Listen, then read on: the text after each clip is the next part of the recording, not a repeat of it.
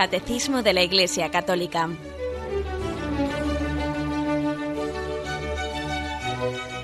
Un programa dirigido por Monseñor José Ignacio Munilla, Obispo de San Sebastián.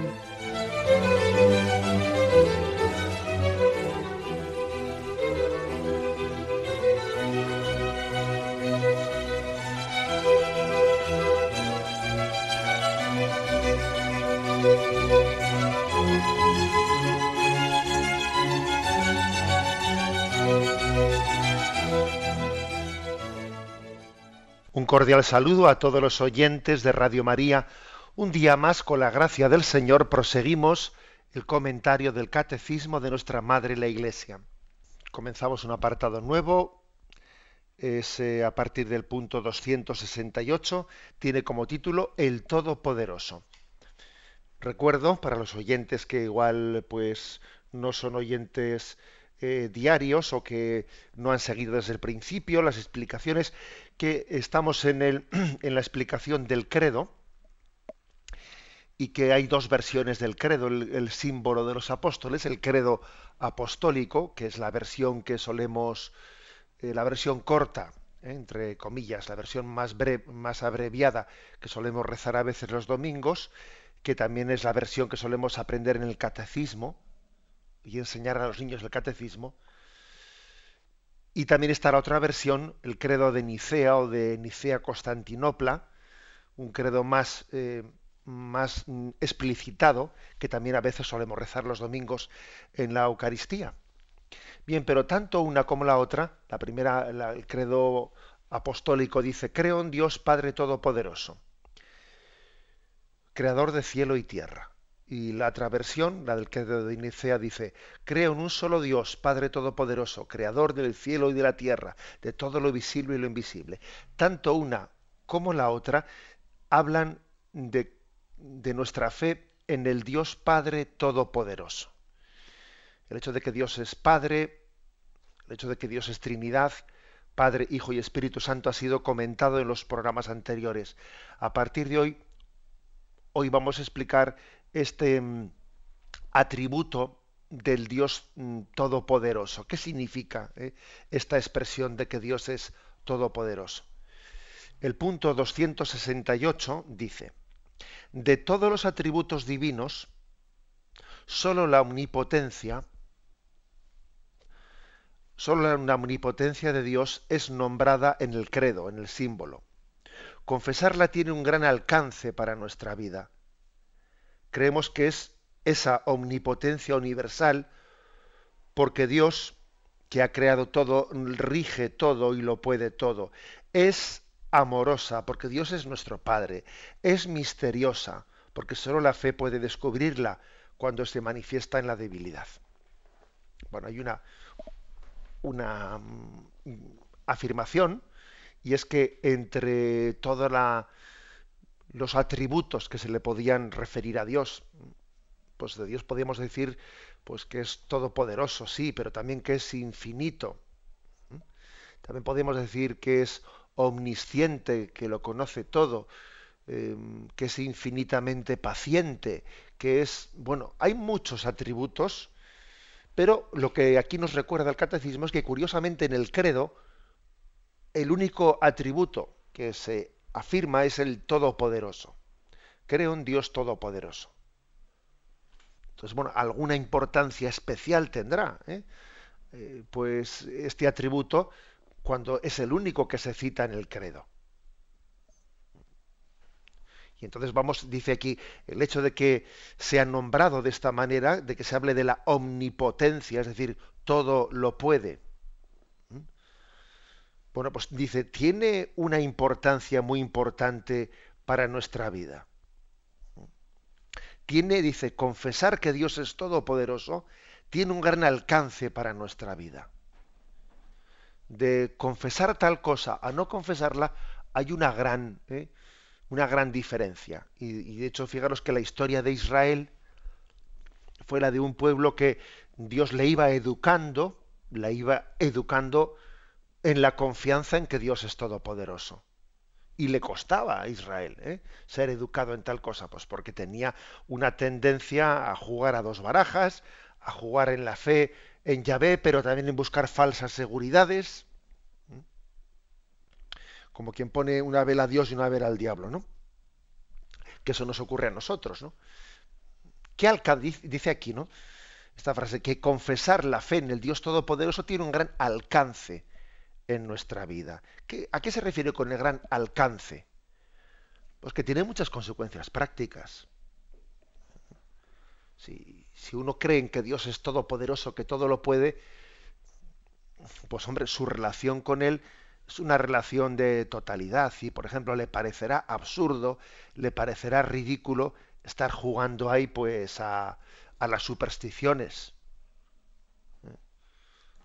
Qué absurdo resulta para alguien que tiene, eh, que confiesa que todo está en manos de Dios, que Él es el Todopoderoso, qué absurdo será pues eh, adentrarse en los caminos de las supersticiones de que si hago esto puede resultar esto, si no hago esto puede resultar lo otro.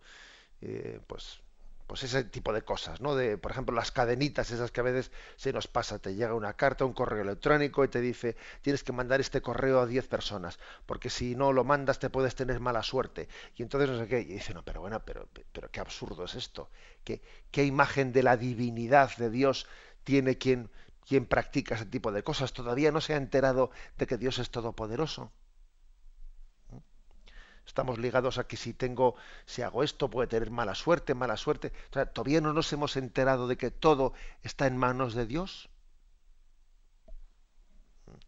Es que este es un número de la buena suerte, es un número de la mala suerte. Es que ha pasado esto, ha pasado lo otro. Es que da mala suerte cuando uno ve que si el gato no sé qué, que si la escalera no sé cuánto. Pero bueno, eh, y como os podéis imaginar, estoy inventando una cosa que es mínima comparando con otras consecuencias que puede tener para nuestra vida. ¿no? O sea, creer en que Dios es omnipotente, que todo está en su mano, tiene, no es una cuestión teórica. No, no, no es una cuestión teórica. Tiene muchas aplicaciones.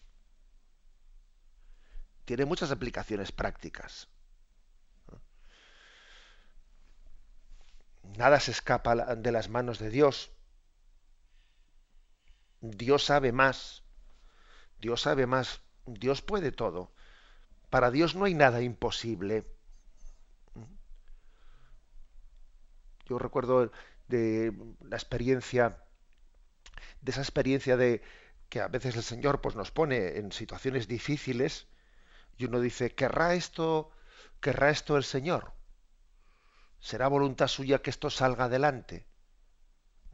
Y a veces ves que algo se le oponen muchas dificultades, ¿no? Y uno dice, a ver, esto será voluntad del Señor. Y entonces uno le dice al Señor, Señor, si, si esto no es voluntad tuya, pues mira, ponme una dificultad suficientemente eh, pues invencible eh, para que yo entienda y discierna que tu voluntad es que esto no siga adelante. ¿Eh? un proyecto, por ejemplo, ¿no? Y hay un proyecto y uno dice, a ver, ¿este proyecto será de Dios o no será de Dios? Señor, pues si, si no es voluntad tuya, pues házmelo entender en una dificultad que yo no pueda salvar, que no esté en mis manos el poder salvarla, ¿no? Y entenderé que tu voluntad es que no continúe adelante. Y si es, y si es voluntad tuya, bueno, pues si tú me das la capacidad y la fuerza de acometer las dificultades y superarlas, entenderé que es tu voluntad. Y entonces, bueno, uno saca la conclusión siguiente. Lo que Dios quiere, lo que Dios quiere sale adelante. Aunque sea con muchas dificultades, ¿no? Y luchando mucho. Lo que Dios quiere sale adelante. Y lo que Dios no quiere, yo tampoco lo quiero que, acaba siendo como una consecuencia práctica para nuestra espiritualidad en nuestra vida. Sí, porque yo sé que Dios es, Dios es omnipotente. ¿eh? Entonces ese proyecto, ese proyecto que se, nos ha ocurrido eh, llevarlo adelante, dice, pero bueno, ¿será voluntad suya o no será voluntad ya? si es voluntad suya, tú tranquilo que vas a ver cómo te da los medios para sacarlo adelante. Que para Dios no hay nada imposible. Y si no es voluntad suya, bueno, nosotros somos como unos lazarillos eh, que vamos poco a poco ahí tanteando a ver cuál es la voluntad de Dios. Y no podemos estar absolutamente seguros eh, de que sea esta o la otra o la otra su voluntad. Hombre, en algunas cuestiones sí que podemos tener plena, plena seguridad, ¿no? Pues, querrá Dios que seamos más santos, querrá Dios que seamos más humildes, eso es seguro, ¿no? Pero a la hora de llevar determinados proyectos concretos, de ponerlos en marcha, en el fondo vamos a discernir si es o no su voluntad, si nos da la capacidad de allanar las dificultades o no. Y como Él lo puede todo, si, si quiere, si lo quiere, nos dará la capacidad. Y si no es su voluntad, pues entenderemos que, que no es su voluntad porque no nos ha dado la capacidad o las circunstancias de allanar determinadas eh, dificultades. Y lo aceptamos y lo acogemos, porque Él lo puede todo. O sea que, como veis aquí, eh, para la espiritualidad, eh, reconocer y confesar la omnipotencia de Dios tiene gran alcance y consecuencias muy prácticas. O sea que no soy yo el que el que tiene la última palabra en la vida, la última palabra la tiene Dios. El hombre propone y Dios dispone. Y no al revés, ¿eh? que nosotros parece que tenemos una manera de proceder en la vida en la que la última palabra la tenemos que tener nosotros. Oiga usted, que decimos que Dios es todopoderoso, que Él sabe más, ¿no? Luego, la última palabra hay que dejársela a Dios. Es verdad que Él nos ha dado una mente, pues para que discernamos, para que eh, calculemos, para que a la luz, ¿eh? a la luz de Dios, sopesemos y veamos que es teóricamente, ¿no? Supuestamente desde nuestro ángulo que es lo mejor, pero, eh, pero nuestro ángulo es muy limitado, muy limitado. Por mucho que Dios nos haya dado hecho a su imagen y semejanza, y estemos llamados a discernir en esta vida, y sí, hay que discernir, ¿no? Y, ver las, eh, las consecuencias de una decisión, de la otra, etcétera, pero, pero nuestra mirada es muy corta, es muy corta. ¿eh? al final, la última palabra la tiene Dios, porque Él lo puede todo. Bien, aquí, a la hora de desmenuzar eh, con más detalle qué es lo que supone ¿no? esta fe en el Dios omnipotente, dice, creemos que es una omnipotencia universal. Tiene tres características, ¿no? Omnipotencia universal, omnipotencia amorosa y omnipotencia misteriosa, según dice aquí el catecismo. Primero, universal. Porque Dios lo ha creado todo, dice.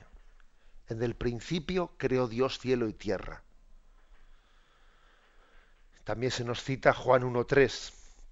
En el principio existía la palabra y la palabra estaba con Dios y la palabra era Dios. Ella estaba en el principio con Dios. Todo se hizo por medio de ella. Y sin ella no se hizo nada de cuanto existe. O sea, es decir, que a Dios no se le escapa nada de la mano, aunque pueda parecer lo contrario.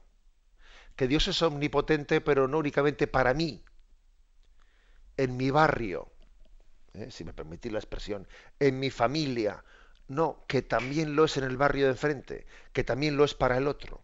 O sea, que Dios lo puede todo para todos. Y esto conviene tenerlo en cuenta. Que no podemos hacer un Dios, un Dios de juguete al servicio mío, ¿eh? de mi familia, etcétera. Recuerdo haber, puesto en este programa, eh, cuando hablamos de la oración de petición, la imagen esa de del del delantero centro que va a lanzar el penalti y que le invoca a Dios para meter el gol, al mismo tiempo que el portero del equipo contrario, que va a intentar detener el penalti y le invoca al mismo Dios para detener el balón. ¿eh? Entonces, bueno, viene bien poner un ejemplo de este estilo para decir, oye, Dios es omnipotente, pero su omnipotencia es universal. Entonces, a ver si yo voy a pretender ¿no? que la omnipotencia de Dios esté a mi servicio para meter el, gol al mismo tiempo que el otro, pretende que la omnipotencia de Dios esté a su servicio para parar el gol. Posiblemente Dios no esté ni, para, ni para meterlo ni para pararlo. ¿Eh? Dice, oye, mira, no me metas a mí ¿eh? en tus intereses personales ¿no? o personal, individualistas, que la omnipotencia de Dios es universal. Y, esta afirmación va en contra de la tendencia un tanto mezquina que tenemos nosotros, ¿no?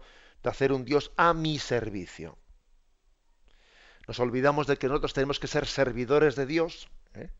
y entonces hacemos un Dios a mi servicio. ¿Es tan fácil caer en esto?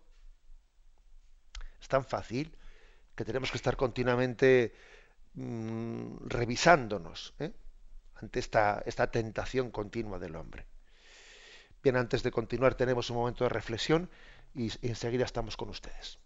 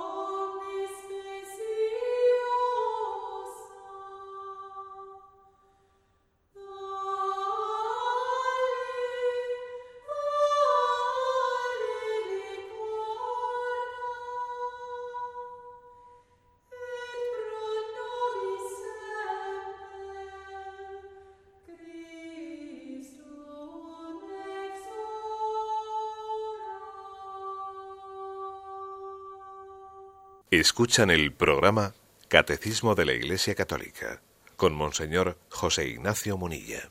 Vamos a continuar en este punto 268 donde lo habíamos dejado. Y decíamos en la intervención anterior que la omnipotencia aquí tiene tres características, según se dice el catecismo. Omnipotencia universal, que ya la hemos explicado, omnipotencia amorosa y omnipotencia misteriosa.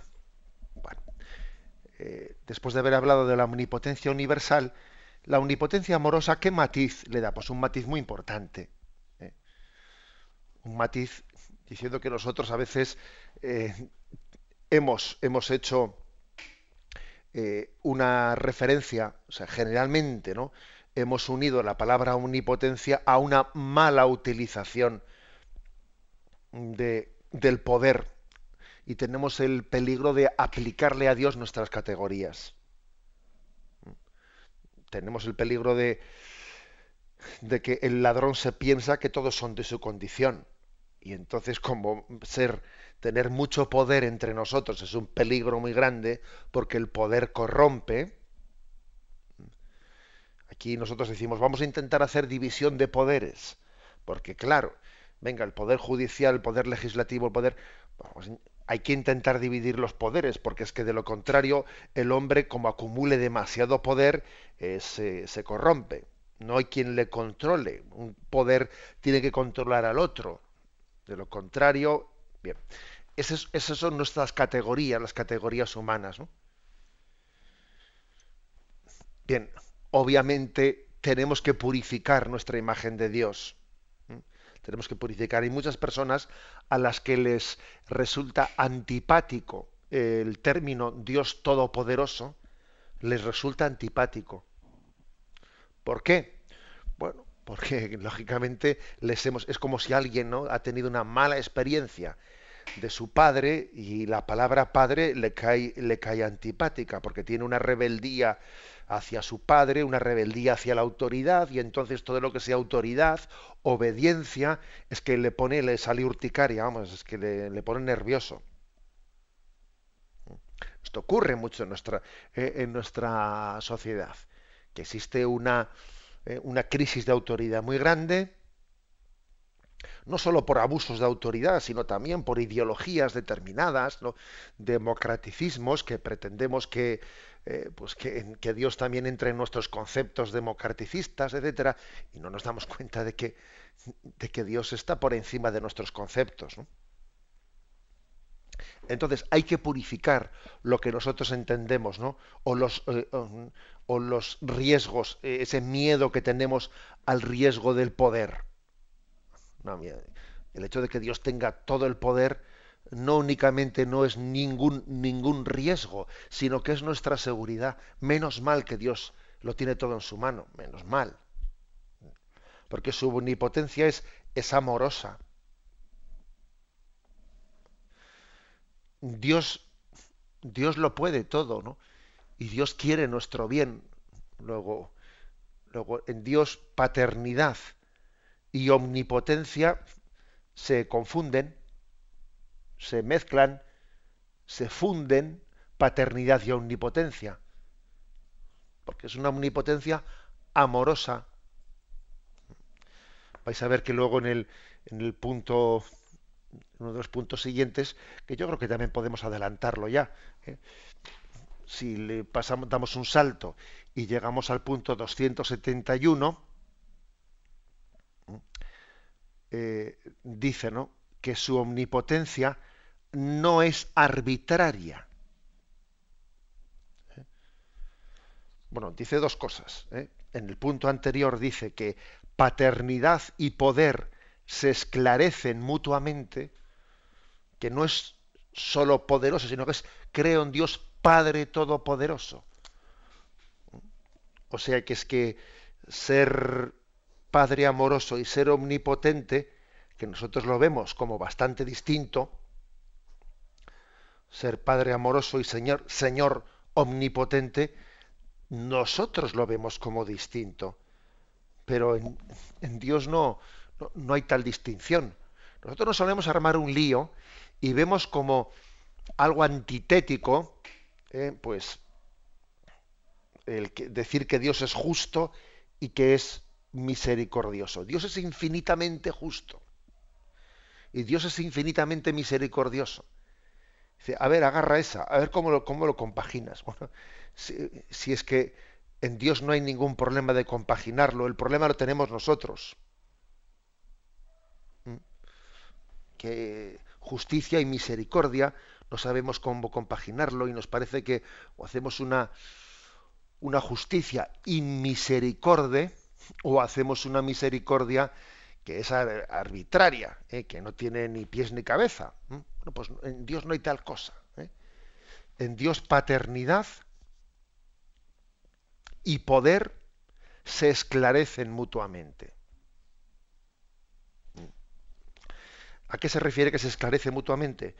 Bueno, que cuando alguien tiene la tentación de hacer del poder ¿eh? una arbitrariedad, se le recuerda que la paternidad, que como es un poder, un poder infinito, paternal, entonces, el poder infinito paternal no es en absoluto arbitrario, porque arbitrario quiere decir, a ver, como Dios lo puede todo, pues mira, Dios podría hacer que matar fuese bueno y que pues, conservar la vida fuese malo. Ahora, lo que pasa es que, como Dios es todopoderoso, Dios ha decidido, pues mira, pues ha dicho que matar sea malo y que conservar la vida sea bueno. Pero podía haber hecho lo contrario, ¿eh? como según esas teorías nominalistas, no, eso, eso es una visión del poder de Dios arbitraria, no, no es verdad. ¿Mm? O sea, Dios es todopoderoso pero él mismo no se puede contradecir a sí mismo. ¿eh? Que matar sea malo ¿eh? y respetar la vida sea bueno, de respetar la dignidad del hombre, eso no es algo arbitrario, sino que es conforme al ser que Dios ha creado. ¿eh? Conforme al ser. Dios podría entonces haber hecho lo contrario. No, Dios no puede hacer lo contrario. Y por eso no deja de ser omnipotente, porque es que Dios no puede contradecirse con respecto a la creación. respetar la vida será conforme a la dignidad, será conforme a la creación de Dios y matar la vida, pues será contrario a la dignidad de Dios. O sea, que la omnipotencia no es arbitrariedad. Ala. ¿eh? Arbitrario quiere decir que es esto, su contrario, que qué más dará. Es una omnipotencia que se confunde con el capricho. No, Dios no es caprichoso. Decir que Dios es omnipotente no quiere decir que Dios hace lo que le da la gana. Entendido la expresión hace lo que le da la gana tal y como nosotros la utilizamos, ¿no? Entonces cosas es porque a Dios no le da la gana. Dios no tiene ganas. Dios tiene una santa voluntad, que es distinto. ¿eh? La expresión Dios hace lo que le da la gana es mm, tener una imagen de un Dios pasional, ¿eh? en el mal sentido de la palabra, ¿eh? con unas pasiones contrarias a razón. No, Dios no tiene ese tipo de pasiones. Me da la gana, no. Y usted, gracias a Dios, afortunadamente, Dios tiene una santa voluntad, no, no unas ganas arbitrarias eh, que, que vas tú a un tribunal y mira, pues tienes un juez de malas pulgas porque ha tenido un disgusto con su mujer y entonces está de mal genio y te juzga, pues de, un ejemplo, ¿no? Que Dios quiera que no ocurra nunca, pero vamos, como si eh, la pasionalidad de una persona le, pudiese hacer que su obrar fuese arbitrario. Eso, purifiquemos tal imagen de Dios. Purifiquemos tal imagen. Entonces, esta, esta expresión de que, esta expresión que afirma que la paternidad de Dios es universal, en segundo lugar, amorosa y que por lo tanto eh, la omnipotencia nunca puede ser cruel, la omnipotencia nunca puede ser arbitraria, sino que, como dice la liturgia, oh Dios que manifiestas especialmente tu poder en el perdón. Claro, es que el poder de Dios se manifiesta tanto creando el mundo de la nada como perdonando el pecado. ¿Qué es más? Decirle a este no, a este tullido, tus pecados son perdonados, o decirle levántate, coge tu camilla y echa a andar. Pues para que veáis que el Hijo del Hombre tiene poder de perdonar los pecados, a ti te digo, levántate, coge tu camilla y echa a andar. Dios tan omnipotente o más omnipotente es perdonando que haciendo ese milagro de curación del paralítico. Porque la omnipotencia es amorosa, es amorosa. Bien, tenemos un momento de reflexión y continuaremos enseguida.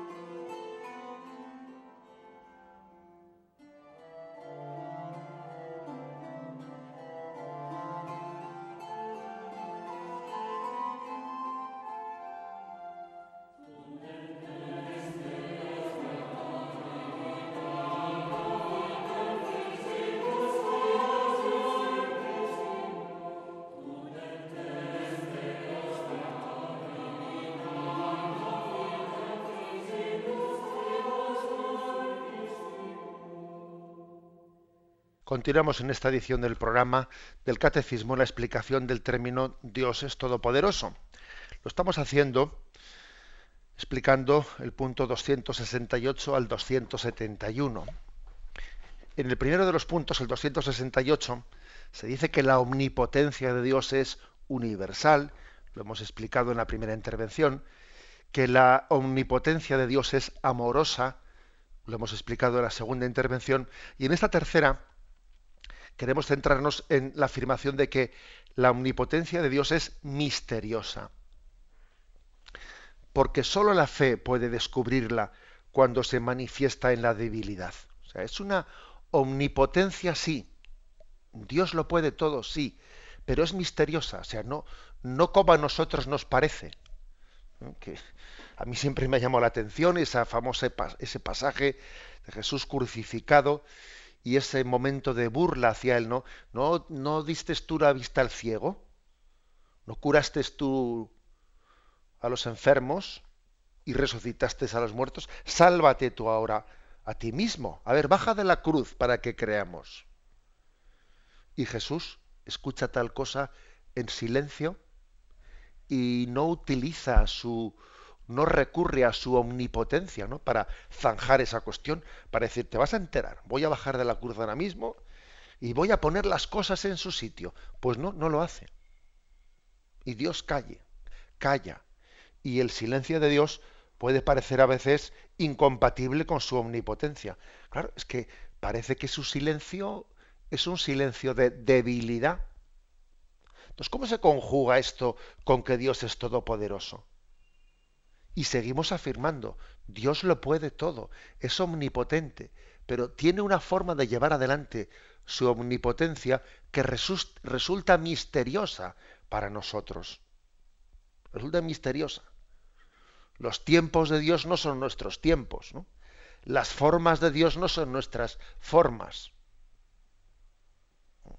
Luego, luego la verdad es que supone una purificación en nuestra vida, una purificación muy grande de qué entiendo yo por eh, lo conveniente, lo prudente, mis ansiedades y muchas más cosas, ¿no? O sea, Dios ve a largo plazo. Dios circula con luces largas. ¿eh? y nosotros circulamos con luces muy cortas. Somos como el burrito que tiene las orejeras puestas y además tiene luces muy cortas, ¿no? que tiene un candil.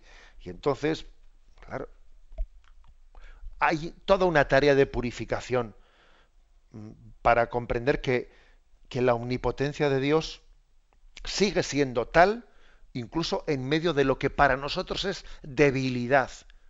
Un Dios que aparece débil he puesto ese pasaje ¿no? de, del silencio de Cristo ante las burlas de los que le ven crucificado.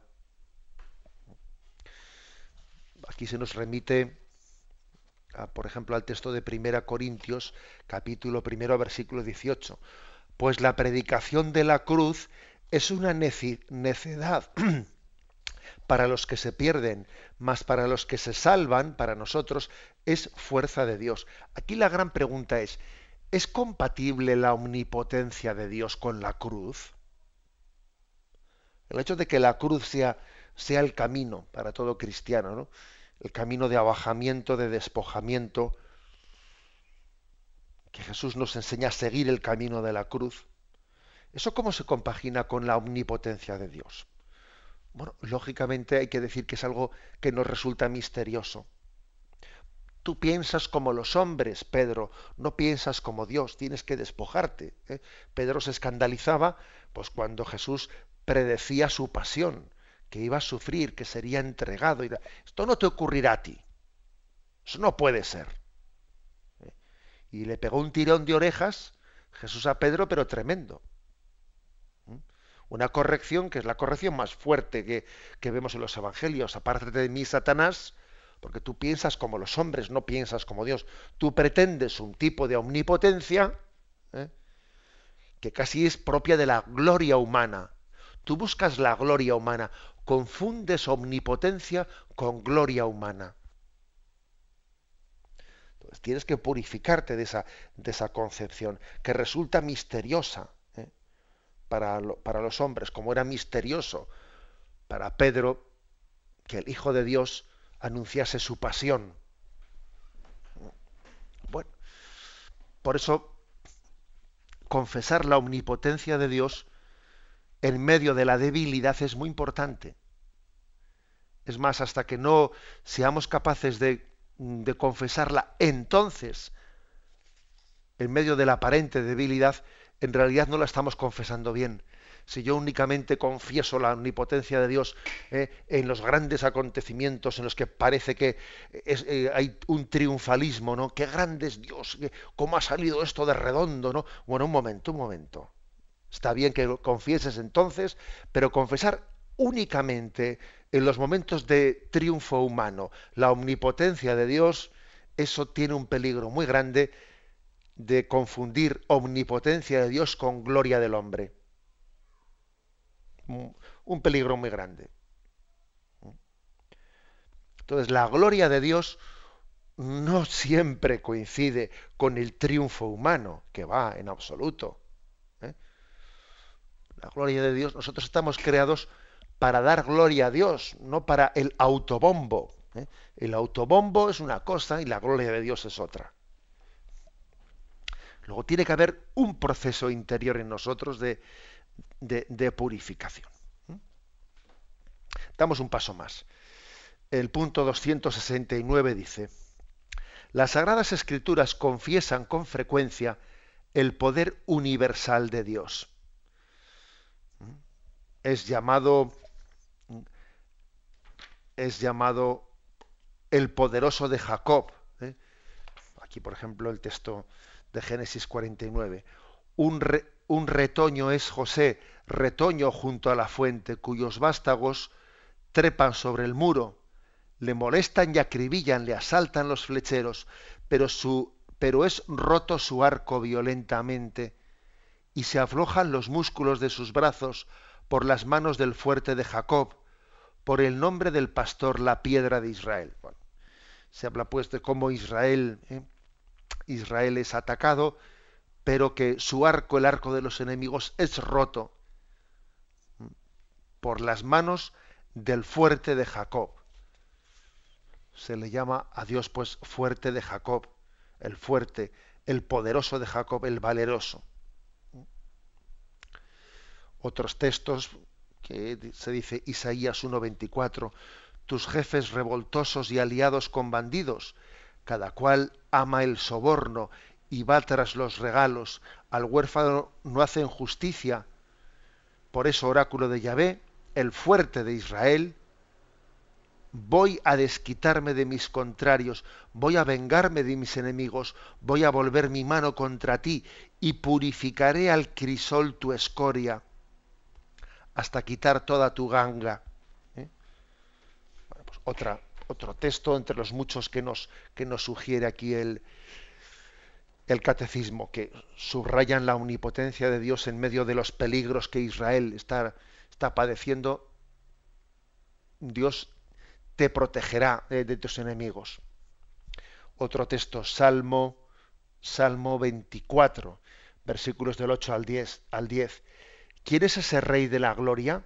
Yahvé, el fuerte, el valiente, Yahvé, valiente en la batalla. Portones, alzad los dinteles, que se alcen las antiguas compuertas, va a entrar el rey de la gloria. ¿Quién es ese rey de la gloria? El Señor, Dios de los ejércitos. Él es el rey de la gloria. Yahvé Sebaot. Bueno, otra, un salmo impresionante que, eh, que subraya la omnipotencia de Dios.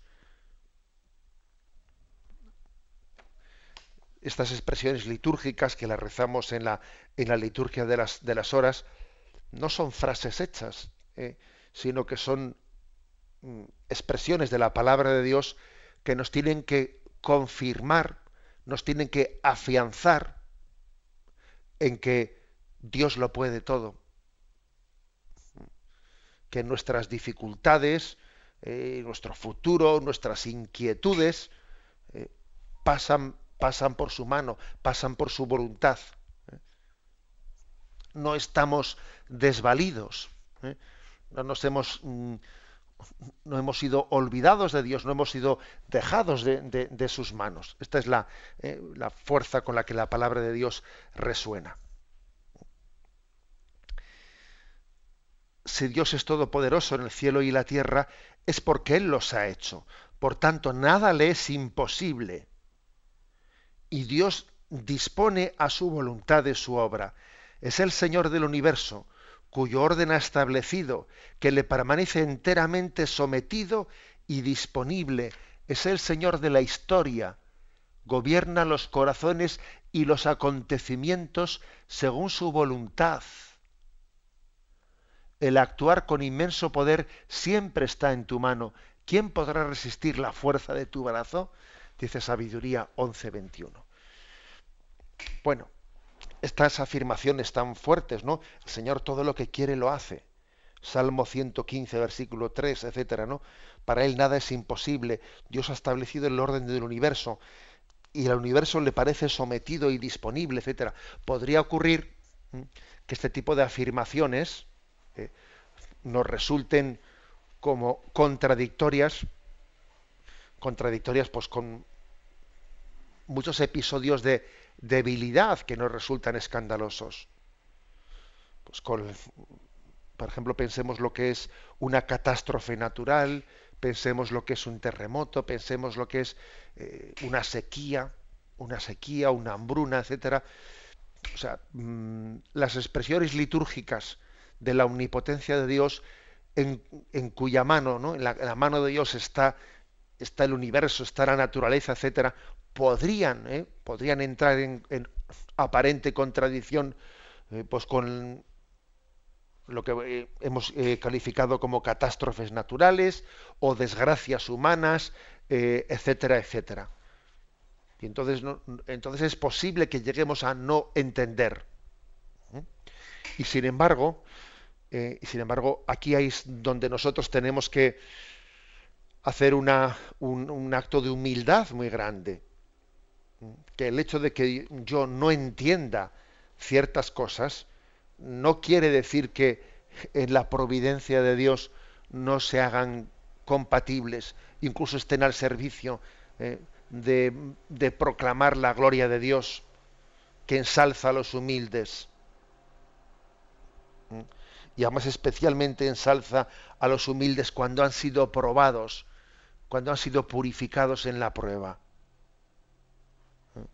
Y aquí hay un misterio en el que Dios, yo no me imagino desde luego a Dios desde arriba, desde lo alto, como quien lanza un dardo a una diana eh, enviando males, ni se nos ocurre tal cosa. ¿no? Dios tiene una providencia amorosa, pero también existe eh, el misterio del mal que se ha introducido en el mundo por, eh, por el pecado del hombre, y Dios respeta las consecuencias de, nuestro, de nuestra mala utilización de la libertad, pero al mismo tiempo que la respeta, que Dios no anula la libertad del hombre, sin embargo reconduce la historia, reconduce la historia para el bien del hombre. El mal nunca ha tenido su origen en Dios. El mal ha tenido el origen en el pecado del hombre, pero pero Dios es omnipotente, lo puede todo y es capaz de reconducir la historia del mundo, la historia de la salvación, para que hasta de los males que han sobrevenido por nuestro pecado, hasta de esos males, nosotros podamos obtener bienes, porque Dios lo puede todo. Y la mayor prueba de la omnipotencia es que Dios pueda sacar bienes de los males. Y esta afirmación la hacemos con, con plena confianza en la omnipotencia. Dios es tan omnipotente que va a sacar bienes de los males. Y si no, fíjate en tu vida. Y a ver si eso no ha ocurrido ya. uno, cuando está pasando el chaparrón, pues lógicamente no, no ve nada.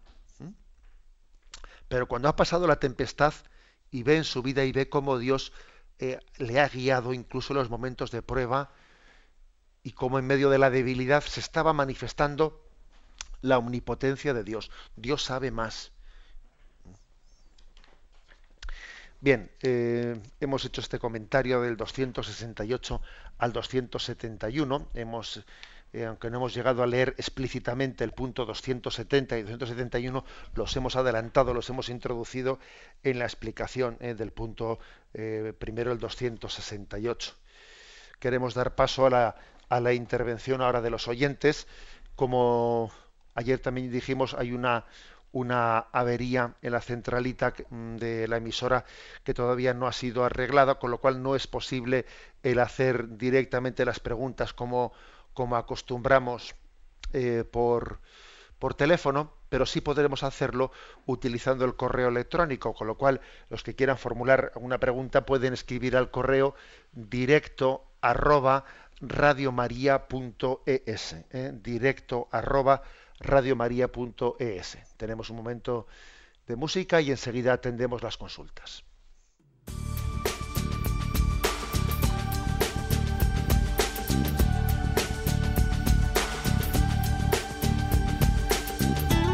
Radio María le ofrece la oportunidad de recibir en su casa sus programas favoritos.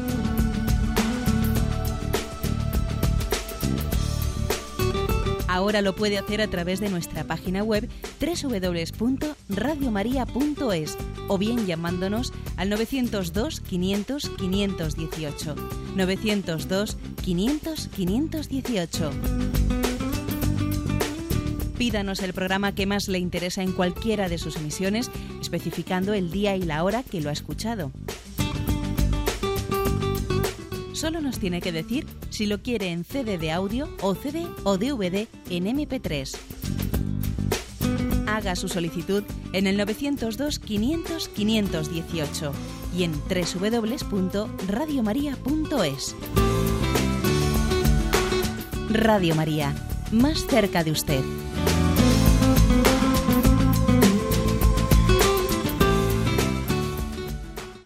Sí, damos paso a una primera consulta. Sí, monseñor. Eh, nos escriben a directo arroba y le preguntan, muchas veces personas eh, no cercanas a la Iglesia me plantean una cuestión a la que yo no puedo dar contestación por falta de preparación cuando me discuten la libertad del hombre.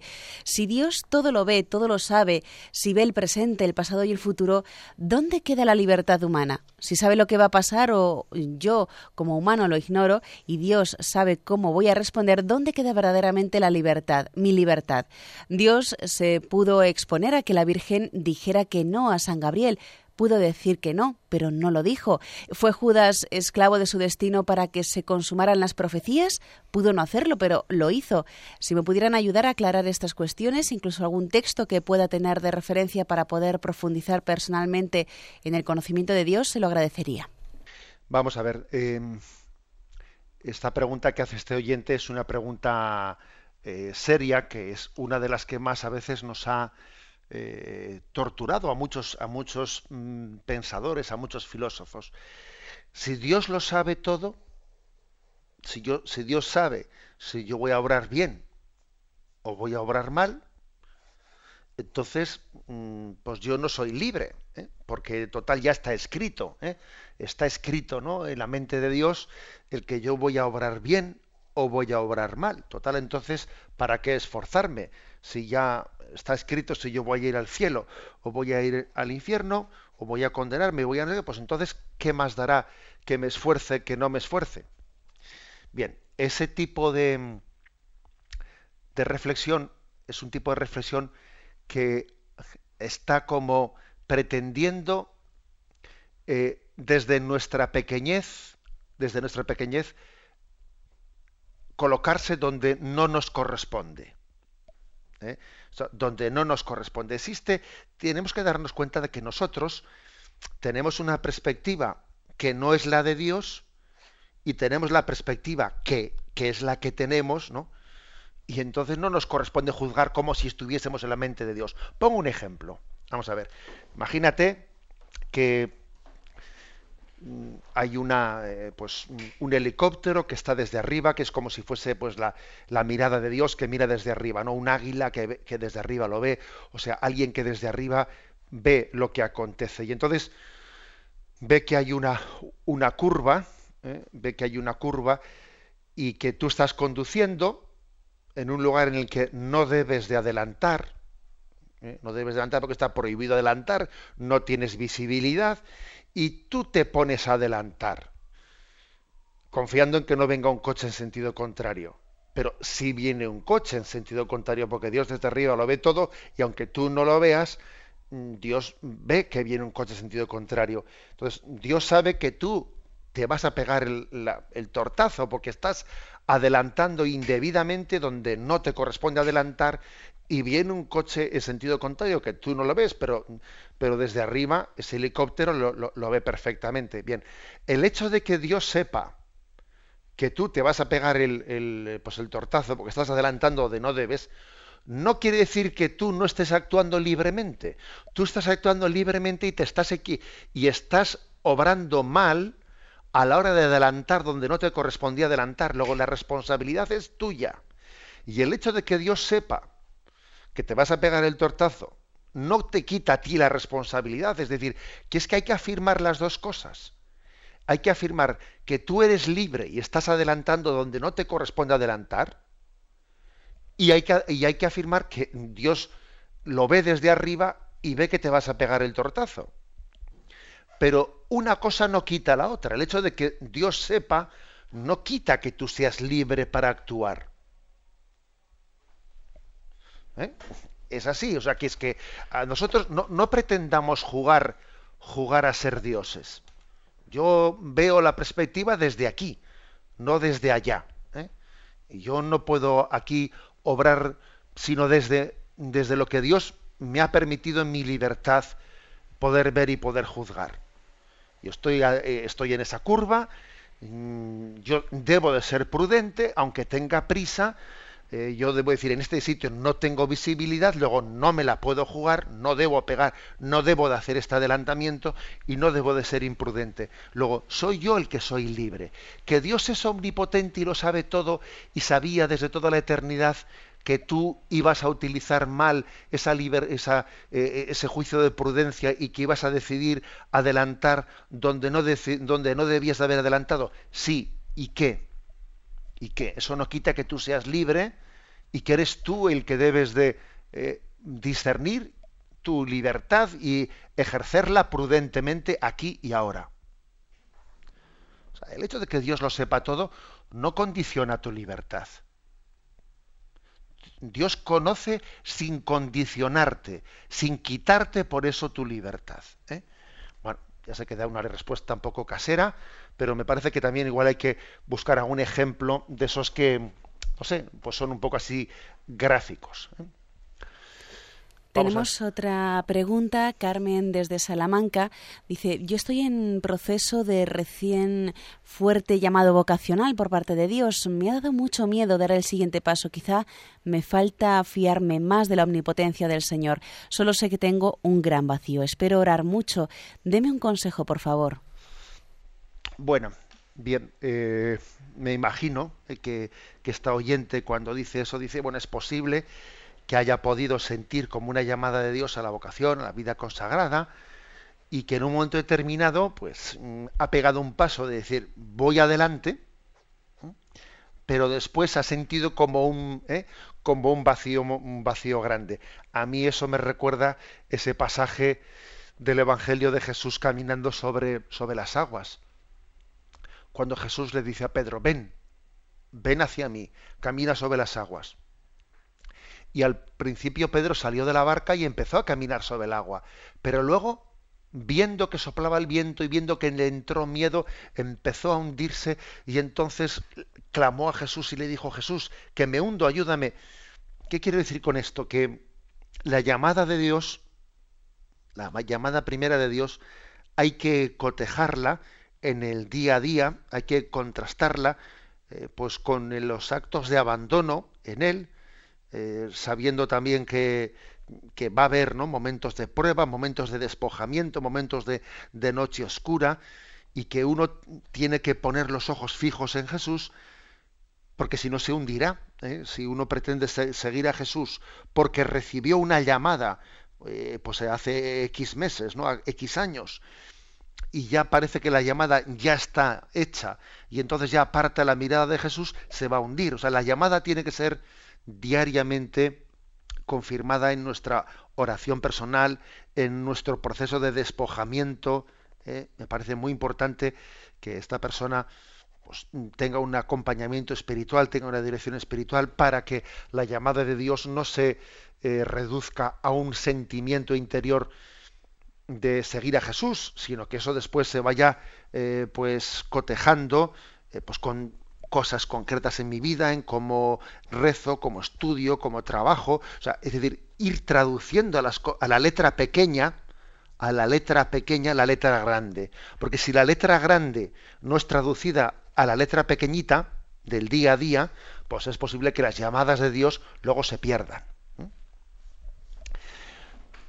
Damos paso a una siguiente llamada. Sí, nos escribe Miguel. En, dice, en la profesión de fe declaramos del Hijo que está engendrado, no creado.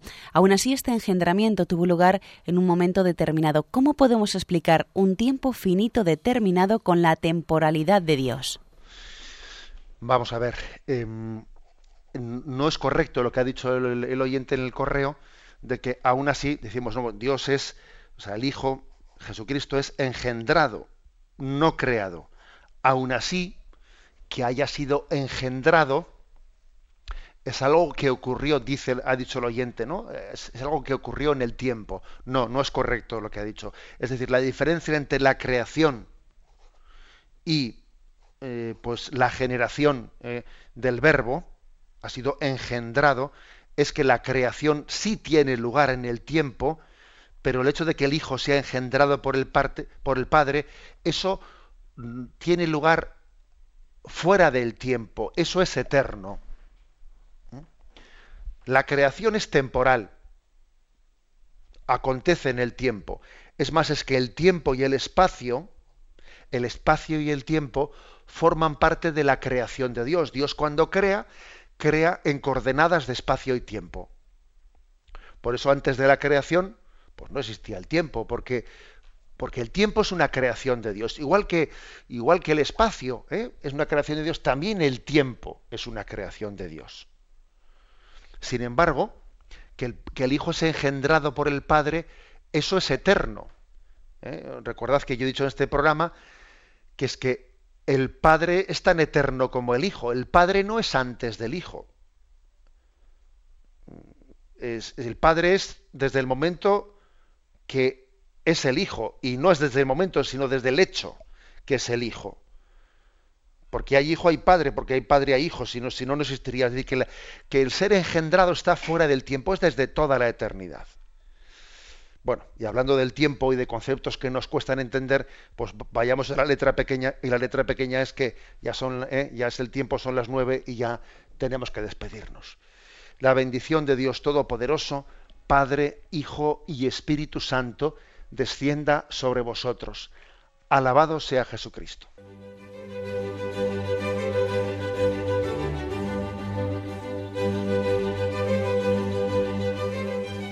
Finaliza el Catecismo de la Iglesia Católica, un programa dirigido por Monseñor José Ignacio Munilla, obispo de San Sebastián.